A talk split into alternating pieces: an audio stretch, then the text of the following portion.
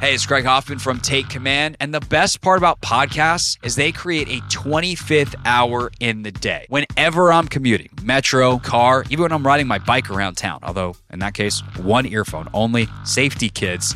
I'm always listening to podcasts. And this off season, you can get all the insights, all the news, all the analysis, and Logan and I occasionally make a joke or two in the Take Command podcast on demand so it fits in to your busy schedule. Follow Take Command in the Audacy app or wherever you get your pods.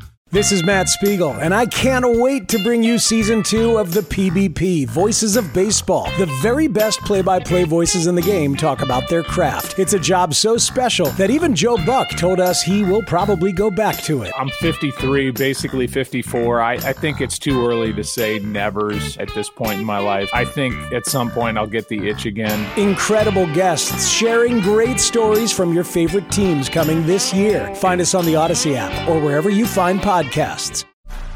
It's time to take command with former NFL tight end Logan Paulson and former Commanders beat reporter Craig Hoffman. Welcome in to Take Command. Craig Hoffman with you and joining me in studio here at Audacy DC Sports HQ Building Center official name. Send up the bat signal. It's Michael Phillips from the Richmond Times Dispatch. Michael is here because uh, he was he was doing something around the corner, and we were going to do this over the phone slash Let's over go. our traditional recording platform, and we're like, hey. You want to just you want to sit across from each other and talk? Uh, and Michael is here because Logan is at Tight End U down in Florida, which is very cool. Very excited to hear about that and the stories he's got gonna come home with next week. Logan and I did, however, record something earlier in the week that is very fun. Obviously, Michael and I get to talk about the not fun stuff. We get to talk about the congressional hearing, although, admittedly, Michael, there is some fun stuff in there. I, we're gonna find a gem or two. I, I'm excited to hear about Tight End U. That's, I mean, that's good stuff. Sounds like a story you could write. That's the story. Maybe a little plug for the podcast. we need to get down to Tight End U next year. Yeah. The- on location. I just meant interviewing Logan. That way we could plug the podcast. But you know, if you want to, you want to go down there yourself, do it your way. You know, have fun. Uh, but Logan and I uh, drafted a team of NFC East skill position players, and we did it like those things that you see on. Uh, on Instagram and on, on Twitter, where it's like you got ten dollars, here's the four dollar players. So first we had to argue about who was, who goes where. We actually had a fair amount of agreement on that. Sure. And then we drafted our teams. I like my team better than his. He likes his team better than mine, which I think that's that's content, Michael. Uh, that- that's good radio. Um, that's is it legends or current players? Uh, no, it's just uh, it's just current players. So Yeah. it is is literally the current NFC. Like, what's the best team you can build under our made up salary cap with our made up contracts in the very real NFC East? I'm gonna, I'm gonna listen to that. I will listen to that. Uh, it's coming up after this. Once I put this out. Uh, by the way, uh, we we got graphics for it and everything. Uh, those will be up on a brand new Twitter feed from me uh, at Hoffman Show because the Hoffman Show is now a thing. Uh, I think we we announced this later in the podcast because we recorded that earlier in the week, and that's how time works. Uh, but as of 3:30 today, we'll have announced this uh, on air, the so so everyone will know. But I am taking over afternoons, uh, three to six on the Team 980, which is very exciting. Ah. And uh, we will. I still will be doing this podcast, so that is also very exciting. Uh, and we, we're figuring out how the two will mix, both in my own personal schedule and uh, in terms of content. But very excited for that. Uh, so I will put on Twitter at Hoffman Show the graphic, and so you can make your own team. And Logan and I will take a look at some of the teams that fans make and listeners make on Monday's show. Uh, and then, of course, we'll post them up on Instagram as well. Okay. Congrats. Thank you. Yes. Thank you. I will accept that before going. Okay, time to time to do this. Roger Goodell goes virtually to Congress yesterday, and I think what emerged, like when what I came out of that with, was a big giant question of what is legal and what is not. And I actually have a my mother-in-law or my future mother-in-law uh, getting married in two months, so future mother-in-law I'm already congratulating Uh, you. You don't get two congratulations Yeah, I- that's in true. one show. Don't Good. push Thank- your luck. Yeah, thank you, thank you. Uh, so I, I was talking to her about it because she's a lawyer, and what I came to understand after watching the hearing and then talking to her is timelines are going to become very important here as this investigation continues. Obviously, the hearing yesterday, there are some headlines, but I think what was more, what's a bigger deal is the research and investigation, I guess, findings that came out that morning, and obviously Will Hobson's story that came out the night before. And hearing about some of the things that are witness intimidation potentially and, and you know obstruction of justice as there is a congressional investigation happening at some point it starts and if some of these things are ongoing during that did Dan Snyder in an attempt to cover up what he says were not crimes because he didn't do them, subject himself to crimes. And a couple of key takeaways from that. One, if it was just attempts to uh, interfere with the Wilkinson investigation, there's no criminality there because it's a private investigation. It's stupid. They're paying Wilkinson to do the investigation, and then out of the, another pocket, paying another law firm and private investigators to interfere in said investigation. So it is very dumb. However, it is not criminal unless they interfere with the congressional investigation, in which case, yeah, that's a federal crime. That'd be bad news for Snyder. The other thing to remember too is, you know, Snyder sitting there, you know, trying to keep some distance by using lawyers, using private investigators. And you cannot have a lawyer do something for you that you cannot do yourself. That does not get you out of the criminality. So I'm just I'm putting that out there to you, Michael. Yeah. As you took in everything that happened, like what were your, some of your takeaways and your reaction to that part of it? Sure. So the team's version of event, the, this sorry, the Snyder version of events here is pretty simple. Right. Bad things happened. I found out about those bad things. I fixed them, and now good things happen, or at least better things. Right. Um. And so, sure, you know, you take that at face value. What the two things we learned yesterday, uh, that were interesting to me, happened after the good things portion of that timeline. So after the Wilkinson investigation begins, when Jason Wright has taken charge, has reformed the building, that's when we have, uh, you know, what you mentioned. They send the private investigators to the cheerleader's house. Um, there were two things that Roger Goodell did not have Dan's back on yesterday, and one was that. Roger, you know, said no. We told him not to use private investigators. He wasn't. He wasn't going mm-hmm. to bat there at all. And number two was Dan didn't tell me about the 2009 settlement. Never came clean about that. Yeah. Now, neither of those. You know, you mentioned the potential criminality in the, in the congressional thing. I think, bo- I view both of those as you know violations of league policy as opposed to violations of law. It's just more things they're kind of tired about having to answer for, though. Right. And so 2007 is when Goodell takes over. They revamp the uh, personal conduct policy and they create this higher standard, which on our emergency pod on Tuesday, I talked about with Andrew Brandt because for 10 years as an executive for the Packers, he was subject to it. And Yep. it's this, this, you know, higher than criminal conduct, you know, kind of idea that if you do something that's bad uh, and For it's vague on purpose, yeah, that that you could be subject to penalty under the the conduct policy. I think the other interesting thing about the 2009 accusation and why the the Goodell admission or revelation that he didn't know about it is so important is league policy says if there's a sexual assault investigation, it's supposed to be handled by the league, not by the teams. And not only was even within the context of that investigation, David Donovan and and that was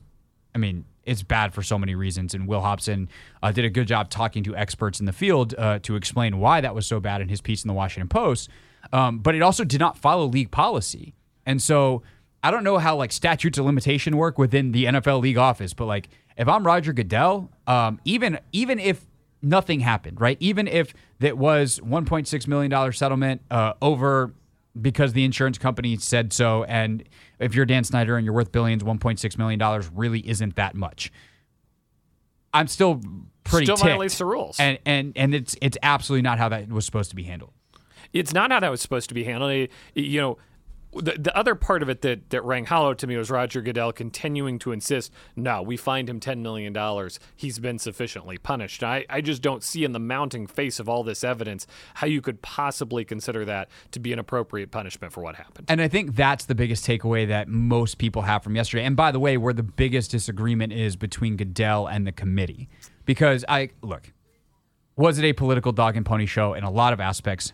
Yes. We knew it would be. I think I think the the purpose of this committee is proven and why it's a good idea by all of the investigative work that they've done that's uncovered so much uh, that the NFL investigation, including Beth Wilkinson's, um, did not, including a new sexual assault allegation against Daniel Snyder.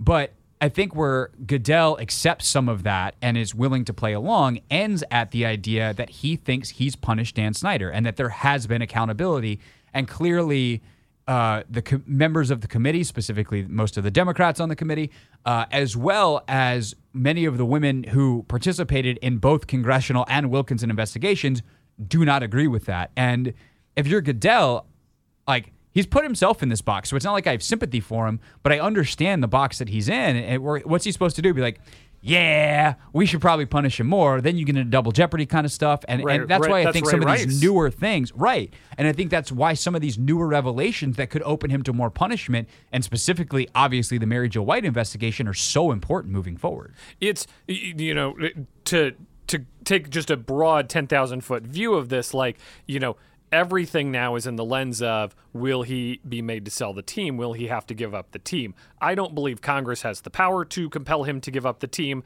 uh, i don't believe they would anyway um, they're barely going to be able to make him testify um, the, the only people at this point, I don't think he's walking away voluntarily. I think we both agree on that. Yeah, no, he's he would have to be voted out. I, I think the only path to being voted out is 24 owners say we're tired of this. And I just think that, you know, America is, is tired of this. We're tired of talking about. You know, every, there's just new revelation and drip, drip, drip, drip. Now, with, I think the other owners are very skittish to do that and very afraid to do that. But I, I think certainly we're trending towards the territory of they may have to protect their investment at some point. And this being in the news every day is bad for their investment. So that was something that Andrew said on Tuesday that I thought was fascinating because like when you were on on Monday, we talked about this that and this is I've generally been with you on this um in that the financial stuff is what could get him. Yes. That if That's if, what the owners care about most deeply. Right. And there's the mafia mentality of like, do whatever you want, but don't mess with our money. Yeah. Right. But what Andrew said, what was interesting is the money that he messed with, like the allegations of the cookbook specifically, it's a couple hundred thousand dollars. That's really not that much to them. And like, yes, it's bad. And principally, they could get upset because they mess with the money. But it, it's like, ah, for, for the rest of us, it's like, you stole 10 cents from me and that's really not going to bother them that much. But this continual negativity that is hanging around this franchise, bringing the league down, that is also costing them money. And it feels like to him, that could become the bigger threat if that negativity keeps on pulling on their necks. These guys are not on primetime games anymore. They didn't get picked for Thanksgiving this year. They didn't get a broadcast Thursday night game last year. They were one of those early season like get them out of the way on NFL Network cable games. They're they're not a marquee franchise in any way. They're not a, they're not moving jerseys, they're not moving tickets, they're not moving eyeballs. And that that's bad for the whole operation because the NFC East has to be your number one driver of value. You've got the, these just incredibly high value teams: Giants, Eagles, Cowboys, the nation's biggest markets, the nation's you know m- biggest fan bases. Certainly in the Cowboys, the K- America's team. Anytime they step on the field, it needs to be a potential 4:30 kickoff. It needs to be a potential Monday night, Sunday night game. And when those teams step on the field against Washington now, it's a Sunday at one o'clock game. It diminishes the inventory that, uh, of interesting football. Right. Right. Not to mention you're driving fans away. Um, all, all the other ways in which that hurts you, but that's such a great point. Hey everyone, this is Bret Boone. Would you know it? I've got a podcast going strong in our fourth year. Tune in as I sit down with my friends, some of the biggest names in sports, media, entertainment, for a lot of fun and in depth conversations. As you know, baseball's been my life. It's been in the family for a long time, but it's a lot more than that here. It's sort of like taking a ride in a golf cart around a beautiful track. Join me every week for multiple episodes on the Bret Boone Podcast, available on the Audacy app or wherever you get your podcasts. Um, did you think anything based off of, and it's hard to separate the hearing and the the memo slash the testimony, which Sure. I know you've been uh, going through line by line. Um, but so I'll just ask it this way: Did anything change yesterday? Did the calculus for anybody with power change yesterday? Well, I, I think that certainly there, the, the issue of the subpoena is relevant, and that if he ducks the subpoena for four months, which I think he will, I think it's just it's four months of us talking about the subpoena and you know when's he going to go in and when's he going to testify. Now, if I were Dan Snyder's advisors, if I were on the boat in, in France right now, I would be yelling at him, "You don't go testify." Like we're keeping you on this boat. We're locking you up in the boat until until the elections in November. You're not going out there to testify. They're just it's not going to end well for him. But that's four months of us talking about if he's going to testify or not. Um, I, you know, it's always the little stuff. Um, I think the cheerleader uh, story about you know them sending private investigators to their homes, like it's stuff like that that that, that people hear that and it resonates with them way more so than kind of broad broad brush situations. This the the sour milk thing. I mean, let's just call Yeah. this what it is. Like that's the stuff people remember, and that's the stuff that colors people's view of Dan Snyder. And that's what I think that you know when they release all of these uh, these indict or not indictments, they release all of these depositions. Yes. got to get my legal terms straight. Mother-in-law would And not the- be happy. these are this is testimony. This is under oath testimony. Right. Yeah. And so they release all these, and there's stories in there. And to your point, stories are what resonate. And they've been able to tell this story about Dan Snyder. And Snyder has absolutely no credibility when he tries to tell an alternate narrative. And it sounds so. And I think this is why people got so frustrated, people who don't regularly watch congressional hearings, which is everybody. Uh, For a reason. Right, for a reason. We saw that reason yesterday. Get so frustrated is both questions from both sides, and you know whether one side had a more valid reasoning or the other is like a separate show, different debate. But like it's the talking points, right? It is so they, they can have the clip to be like, I grilled Dan Snyder, and, and all of that happens, um, and then all of a sudden Snyder's statement comes out, and it sounds exactly like what the Republicans were saying, and it's like, really, like you can't you can't be human. Um, and, and you know, to to the counter of that, like uh, Debbie Katz and, and that law firm, Elisa Banks, that law firm, who's representing all of these women, their statement comes out and it sounds pretty similar to what the, the Democrats are saying. And so ultimately, what it comes down to, and this is this is both micro in this story and macro in politics, is like who tells the better story. And it seems to me, in part because nobody likes Dan and nobody wants to listen to him, and really everyone kind of hates him that side is telling the better story. And, and the question is, how does that impact other owners? How does that impact sponsors? How does that impact the type of people and the entities that have power to actually make a change at the top of this franchise? Well, and that's part of why he's trading on Jason Wright's name right now, too, because Jason Wright has a better reputation, has a better, you know, that's why Jason Wright's out in front as the face of the change of the organization and not Dan, because that's that's more plausible, that's more believable. I, I don't want to discount what Jason Wright has done. He's done some very good things over there, to be sure, but it remains Dan at the top of the organization for now. And, you know, we're at the point, we've reached the point in this where you have to say either he's in or he's out. Like there's there's no half measures left that would satisfy the out crowd. There's I don't think even some kind of like double secret it's Tanya's team now thing.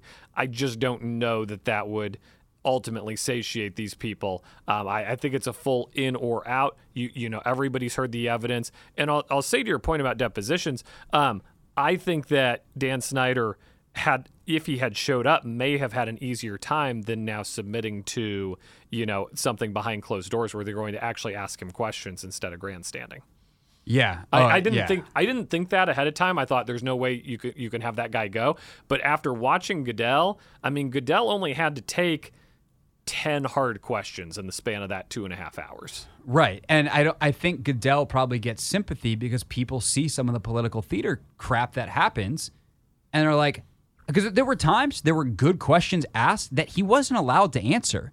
And and you know, I I got reclaim my time. And look, I, I don't want to dive. I guess it's better to do this on a podcast than the radio. Uh, so I'll do this on a podcast to get a little deeper. And this is again, this, is diving into the politics, but not into in a partisan way. This is just the reality of like how how these hearings work. Both right? sides were creating theater, Right. No question. But it's also a matter of you have members of the House Oversight Committee that are also a member of another committee. And these meetings happen at the same time. These hearings happen at the same time. Katie Porter, for instance, is one of the most recognizable and powerful members of the House Oversight Committee. She's not even there yesterday.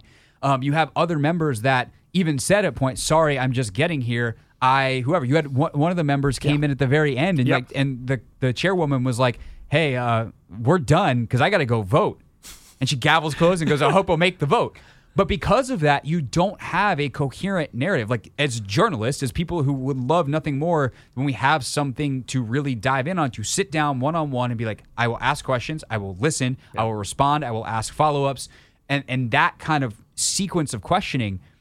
These members who don't have an elevated ex member or uh, elevated amount of expertise in this particular era area anyway, coming in, have their staff work on it. They certainly have principled matters to which they are trying to get answers for, but they might not even be hearing the first part of the hearing to ask a follow up if they're later in the questioning. So you wind up getting the same questions over and over again, and you wind up, by the way, sometimes getting the same questions asked without Goodell ability or Goodell having the ability to answer yes or no. Well, it's a little more complicated than that. Answer the question, and it's like we did this ten minutes ago, and I think it falls really flat if you if you were watching the entire hearing and it winds up being a very frustrating thing, which in some way benefits Goodell because he winds up getting sympathy and empathy. Whereas what you're saying is Snyder's not going to have that. Snyder's going to be behind sir. closed doors, and those five minute rules don't exist there. Yep. And you know, if you're a senate or a congressman too, learn learn what's going on because the, the the person who is pressing him on why don't you get rid of Dan Snyder? Why won't you commit Right. to, to firing Dan Snyder? Learn. Learn. Just Right. find somebody, find somebody, anybody who like I have 5 minutes with Roger Goodell. Give me some questions to ask him that will that will reveal some things. Like Right. it, but but even changing that question, will you commit to, you know, w- working with owners to Taking taking, a vote? vote. Yeah, will you commit, Will you commit to, taking, to a vote? taking a vote? Right. You just don't have the the idea, which is why, by the way, not that I think there's a. I mean, who knows? There are certainly Congress people that are giant football fans, maybe Commanders fans, maybe they do listen to this podcast.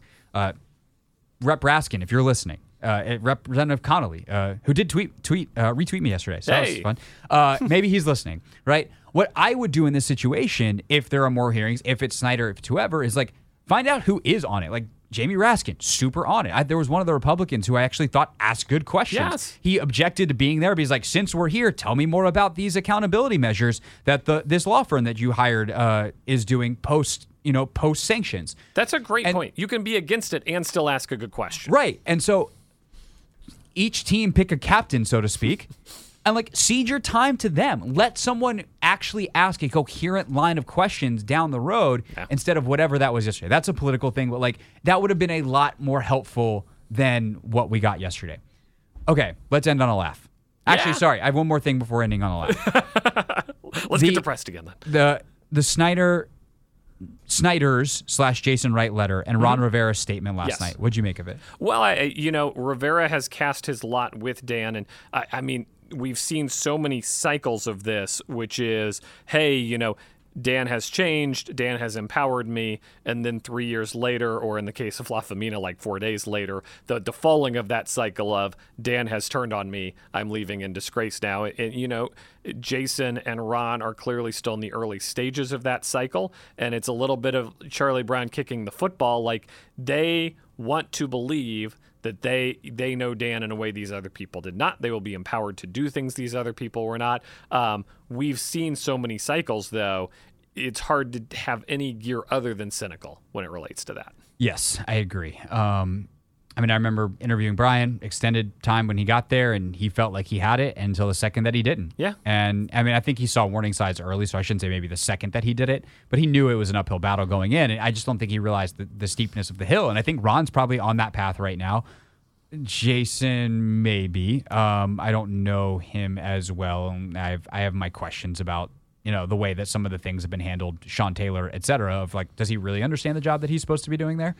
Um, but like, I think the ultimate example of this, and not that this guy's a hero, can't stand him, but if Dan can turn on Bruce Allen, he'll turn on anyone. Bruce was Like, the guy. Dan, Dan, and Bruce were thick as thieves for a decade, Yeah. and then he was like, "I need a scapegoat." And Bruce, you're the guy. Yeah. And, and so, I, I, the other thing I'll say is this: to the argument that Dan's got to go.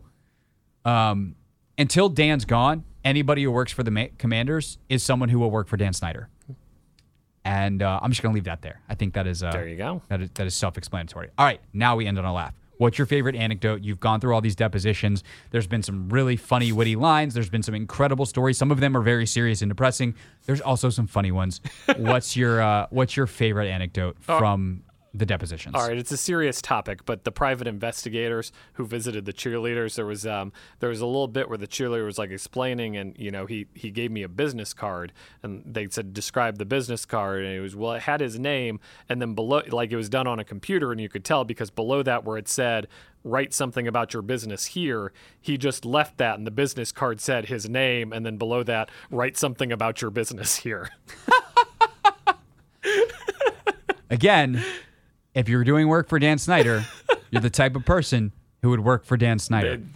My my favorite, the sour, the spilled milk one, the sour milk one's getting a lot of attention. It Sure. is one of my favorites, but I do think my favorite is the one that you sent me uh, from Brian Lafemina's deposition. Yeah, yeah. Actually, let me Yeah, let me pull up Oh yeah. the uh, the actual thing. Essentially, he was asked what like it, They're- when they're- you took the job. Yeah, they're asking him about taking the job, and like he's talking about how he knows there's a big challenge. Right. So, with respect to running a, a business the right way as it relates to the Washington Commanders, prior to joining, did you believe that they were in fact doing so? Brian, I thought there was room for improvement. An all time answer. Michael, thanks for doing this. Hey, good talking with you. I promise that we will do football soon. Yeah. If, God forbid, this godforsaken organization allows us to do football soon. ten and seven. you heard it here first. See you.